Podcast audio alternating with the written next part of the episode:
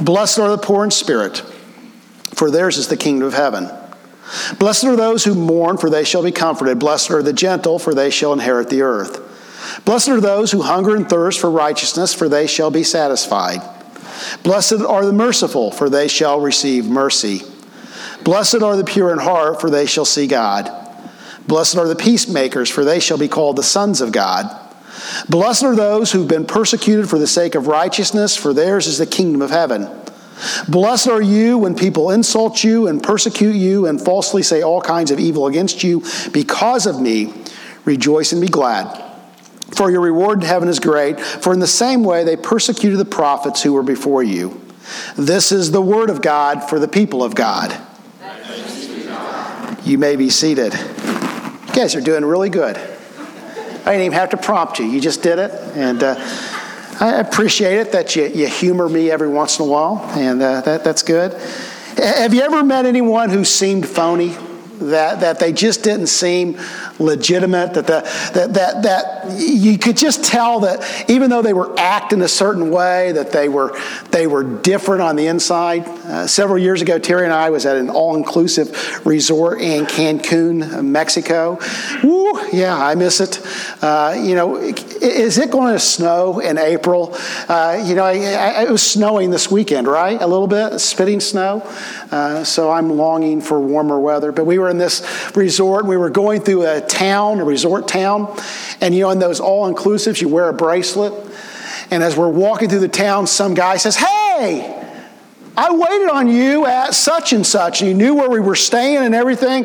And it took me a few minutes to realize he was looking at my bracelet. He didn't know me at all, but he knew what the bracelet meant. you ever met somebody that, that, that they, they just don't seem legitimate? Uh, you know, I, I, every time I, we purchase anything and we start dealing with salespeople, it, it, it's always amazing to me when the salesperson finds out that I'm a pastor, how many of their dads and grandpas were pastors as well? Uh, you know, they, they make that, oh yeah, I was called in the ministry and I actually I'm a pastor too. I, the, the last time we dealt with somebody in a car, they, they were actually a retired pastor. and that may have been true, but it's, it's always, it always comes across a little bit not authentic to me when people connect in that way. And it's not just in business settings. You ever had a relationship that you just can't seem to get past the shell, the outside? You, you, you, can't get past talking about the weather. You can't get past talking about Buckeyes football. It just doesn't feel real. The, the, the Beatitudes are moving us to authenticity, uh, to, to a place where it's just not surface and it's not just religious. It's not just something that we do, but it's, it's something that we are. It's authenticity. You know, you know what the world's hungry from uh, with the church? They want the church to be real and authentic. They, they want us to be who we say that we are and, and not just give word service to love and grace and mercy and all these things and purity, but, but they want the church to be different. Yeah, it's amazing, and, and, I'm not this church. I, you know, you guys are great folks. I, I don't think we we fit the mold uh, of, of every church. But do you realize that in most studies, church people aren't a whole lot different than the rest of the world? And I think the world's hungry for a church that's different, that's authentic. As a matter of fact, as we, as we go through the art of neighboring, one of the things that was, was kind of striking to me is that, that you know, most, most community leaders will find that just because you're a member of a church doesn't mean that you treat your neighbor different than your other neighborhood folks do. That doesn't seem right, does it? Uh, was that sentence too long to follow what I was saying?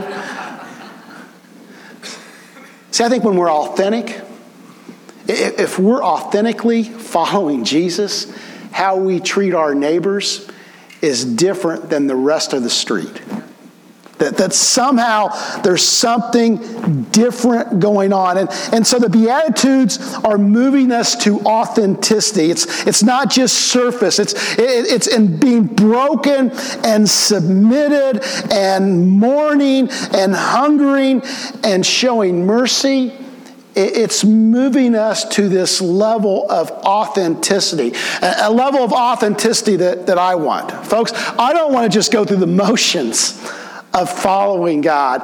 I want to be authentic in my Christian walk. And I believe these next two are a culmination. And we get to the, the, the last one. It, the, the last one is focusing on what it looks like to live in God's kingdom and be a, a citizen of His kingdom in this world, that, that there's going to be conflict. But these last two, these next two, are significant. Blessed are the pure in heart, for they shall see God. Blessed are the peacemakers, for they shall be called the sons of God.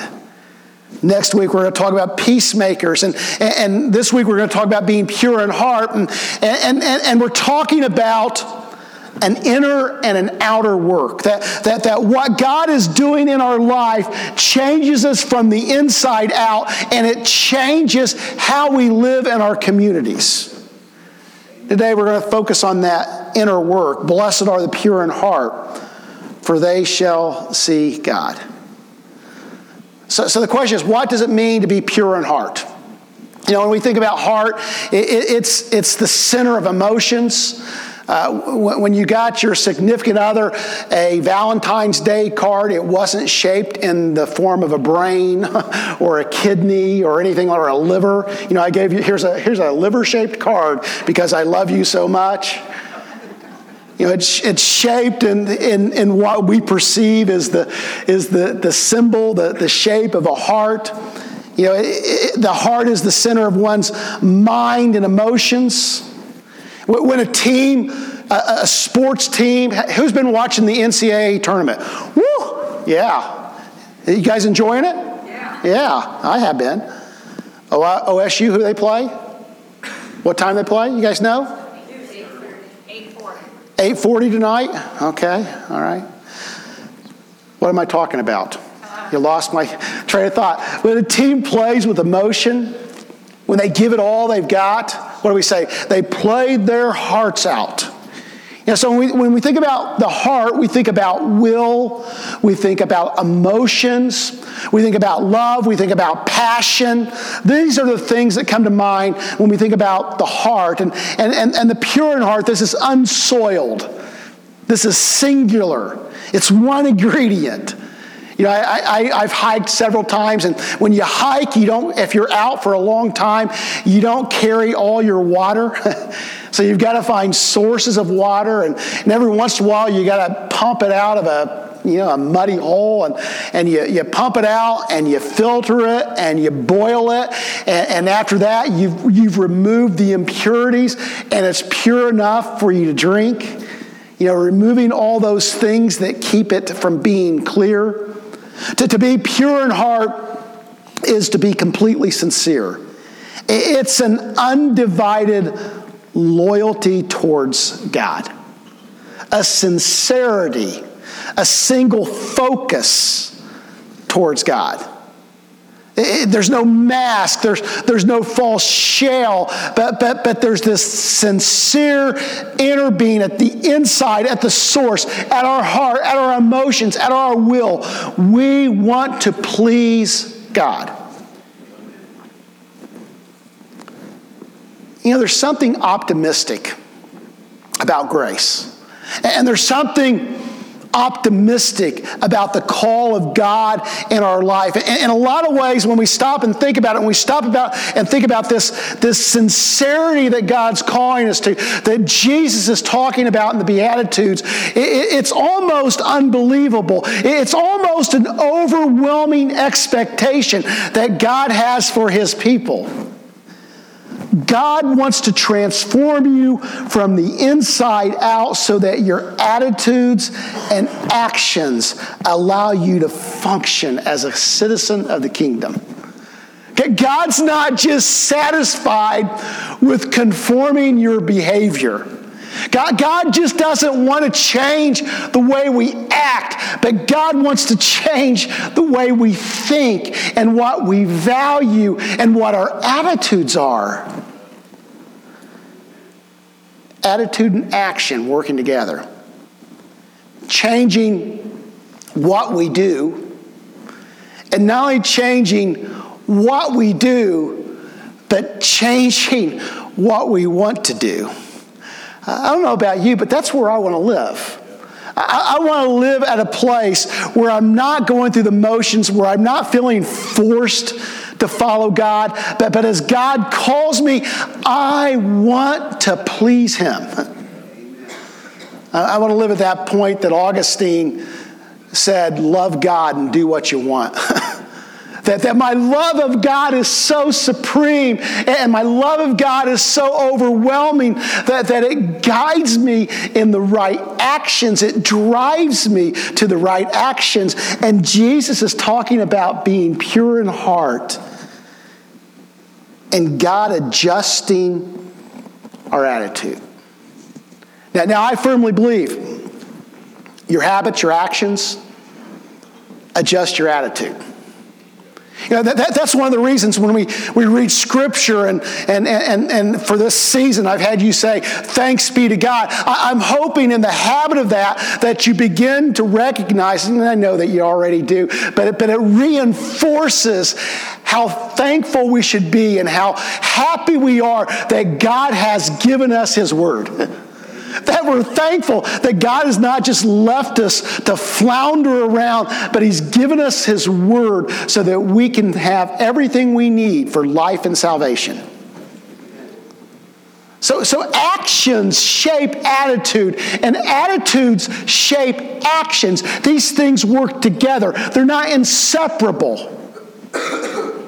Sometimes we do the right things because they're the right things to do. And in doing the right things, it shapes our attitude. Actions and attitudes work together. Now, now, this isn't a new promise. This is an old promise. In, in Deuteronomy 4.29, it says, You will find God if you look for him with all your heart and with all your soul. In other words, when Jesus is telling the people this, God, God hadn't hidden this. Jesus isn't given a secret or a mystery religion. Jesus isn't telling them something new. He's telling them something very old. That, that when you are undivided in your seeking of God, when you want Him more than anything else, you'll find Him. When you're sincere in pursuing God, He's there. You'll see. How'd they miss it?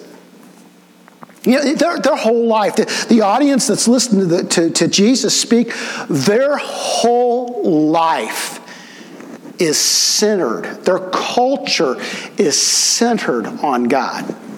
Their, their, their government was built on God. The rhythm of their week was built on God. The rhythm of the seasons, their feasts, their celebrations, was built on God. The way they ate their meals was focused on God. When, when they ate, they saw it as this holy thing and they, they did this ritual and washed their hands because eating was a worship service. I don't know about you, but if, if eating was a worship service, I worship all the time. Yeah. About 11:30, I'm always wanting to worship, right? Their whole life was centered on God. And yet, when God was in their midst, they didn't see him everything was organized. You know why? Can we, can we track through the Beatitudes? Were they, were they poor in spirit? Or did they have spiritual pride? Did, did, did they mourn? Or were they self righteous? Were they submitted to God? Or were they doing it in their own strength?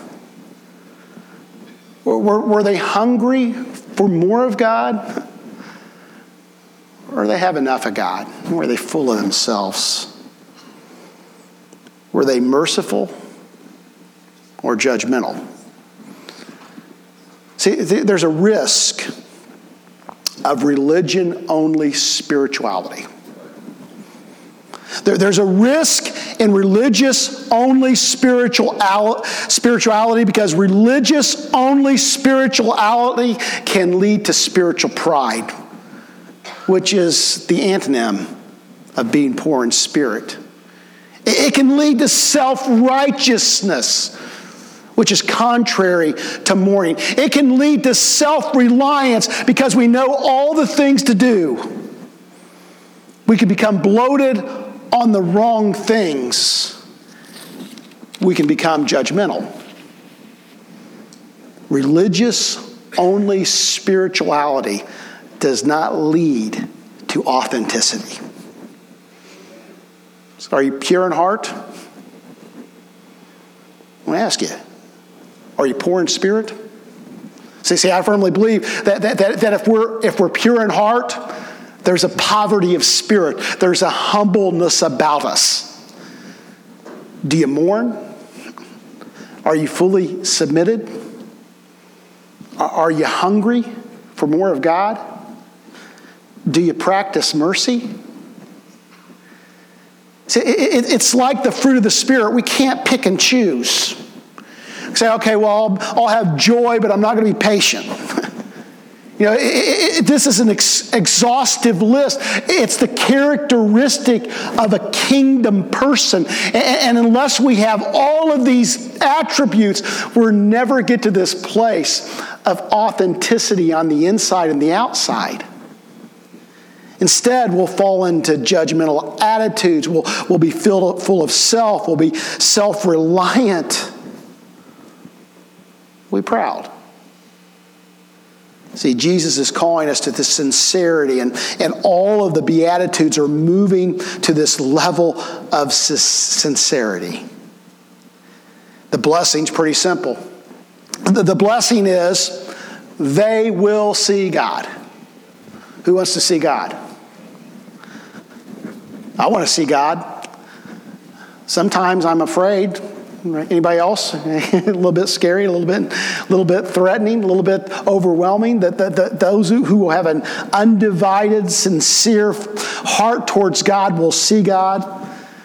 As I as I listen to that phrase, and that it, I thought, what would go through their mind? See, see, they have all these stories in the Bible of these close encounters with God. All these Old Testament figures that had these close encounters with God. There's Abraham. You know, Abraham has all these experiences with God. And, and, and one experience when, when God speaks to him and initially gives him the covenant, God appears as a smoking oven and a burning t- torch passing between divided carcasses. God says, I want you to divide these carcasses. And God, in the vision, as an oven and a torch, passes through the midst of these divided carcasses. And in essence, what God's saying is if I don't keep my promises, may, may it happen to me what happened to these divided carcasses. May I be torn in half. We, we have the story of Moses you know, Moses had an encounter with God. In the initial one, he's out watching his sheep, out in the wilderness, alone with his thoughts, and he sees a bush that's burning but not being consumed. And he goes over, and what's God say? You know, Moses, take off your shoes. You're on holy ground. This close encounter with God. We, we see the story of Elijah. I love the story of Elijah. You know, Elijah has he has this this contest with with the prophets of Baal and and and he wins, you know, and then Jezebel starts chasing him and he starts running. You know, he just had this overwhelming victory. Anybody ever felt like that after your overwhelming victory, you feel like running? and, and God finally finds him or speaks to him at Mount Horeb, and, and Elijah is, is in the mountain. He's feeling bad about himself or on the mountain. And, and the Bible says God wasn't in the earthquake and he wasn't in the rushing wind, but God is the still small voice that speaks to Elijah. I love the story of Gideon. Gideon's one of my favorite stories. I, was just looking at through that. I was reading through Judges this week, and, and Gideon is is is is taking care of the wheat. Uh, in, in, a wine press, which is a hole in the ground, which you don't do it like that. There's no wind there, so he's hiding, and uh, and and the angel of the Lord shows up, and the angel of the Lord sitting under a shade tree while while Gideon works. and, and he meets Gideon there. And, and Gideon has this close encounter with God. All these stories lead to being part of God's plan.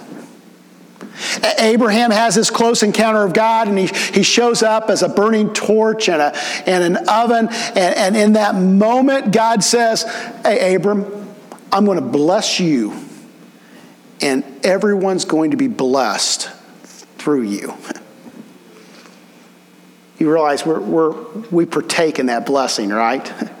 that through Abraham's line, we have Jesus and we have life because of that initial promise to Abraham. You're going to be part of my plan, Abraham. You know, I'm not, it's not just about seeing me, Abraham, but you get to be part of my plan. You know, the story of Moses. Moses is, eh, eh, you know, in the wilderness with the sheep, and, and, and God shows up in the burning bush, and, and God says to Moses, Yeah, I'm here. You see me. But guess what? You have a part to play. So you've seen me and I've revealed myself. And when you see me, it's not just for your good, but it's for the good of others. And you're going to lead my people to freedom.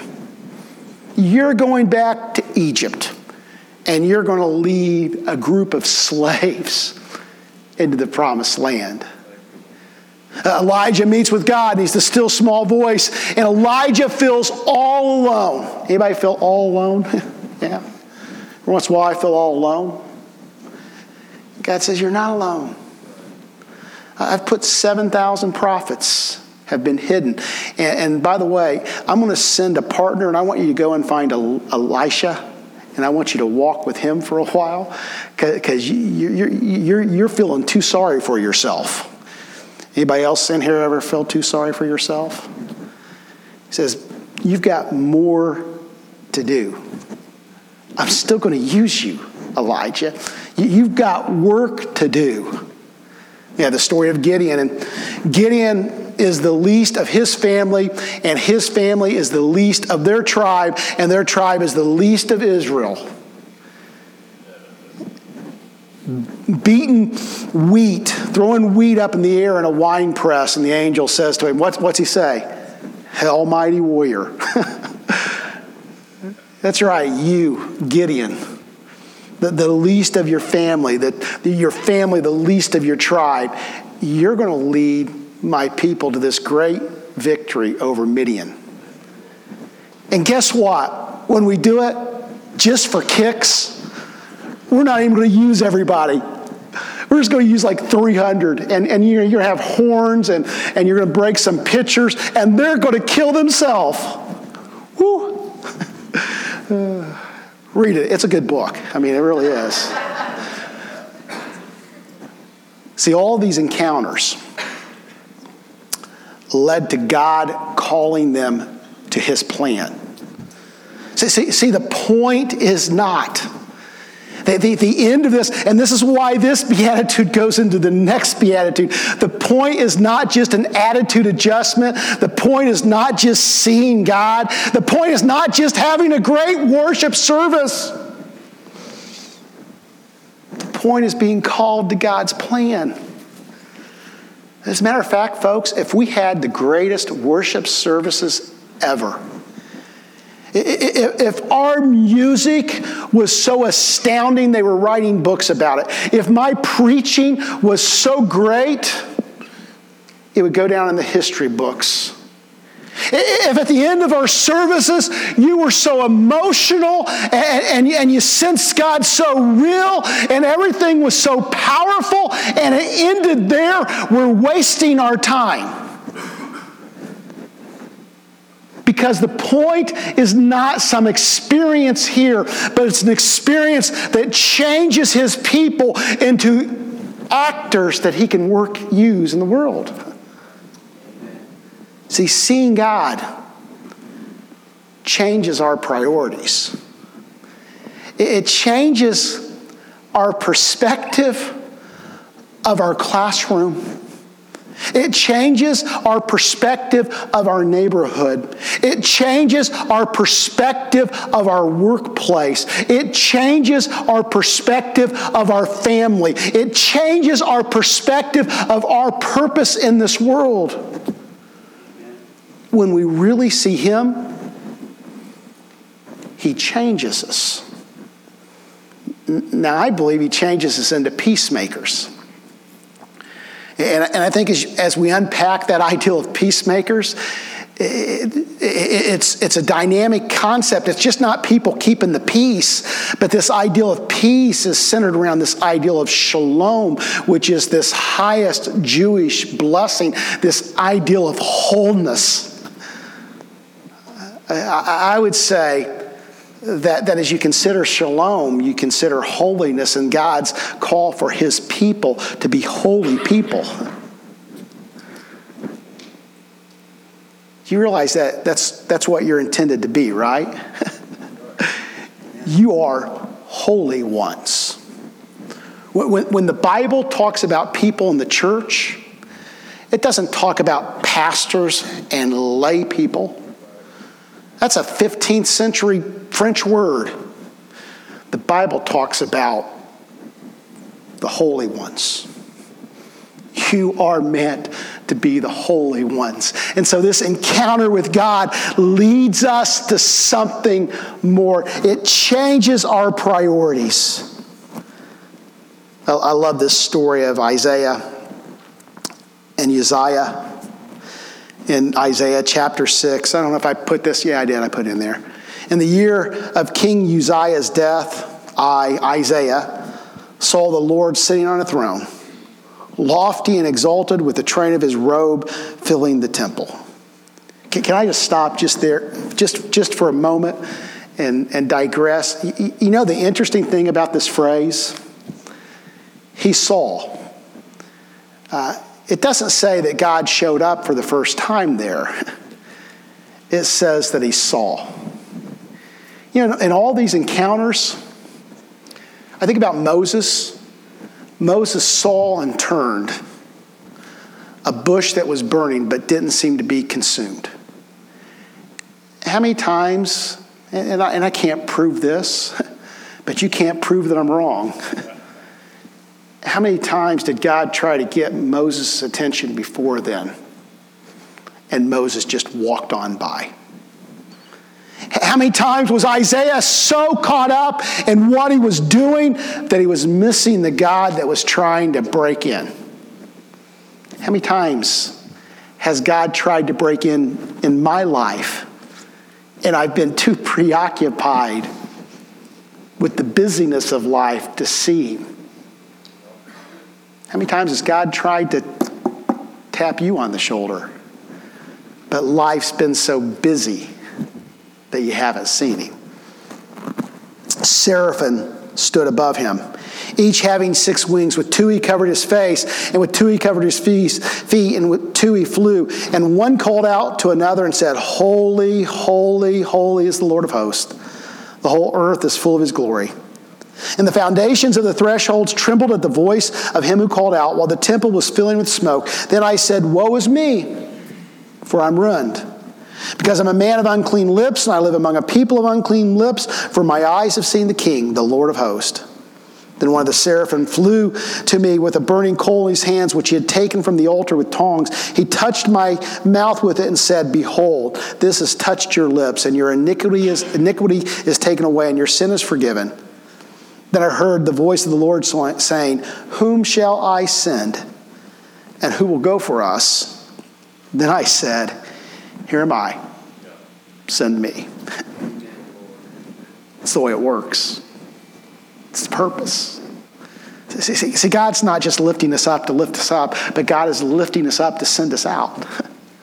and He wants to meet with us today. Do you want to catch a fresh vision of God today? Are you sincerely seeking to see God? You know, I've met famous people in my life, a few, a handful. When I was a teenager, anybody remember Willie, Willie Wilson? You remember Willie Wilson? Yeah, Willie Wilson played for the Kansas City Royals, and, and every once in a while they'd put the Royals out and have them sign autographs for you.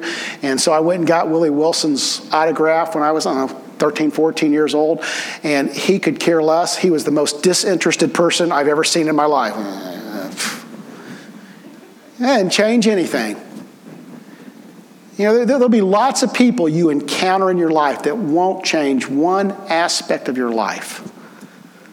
I firmly believe when we really see Him, it changes us.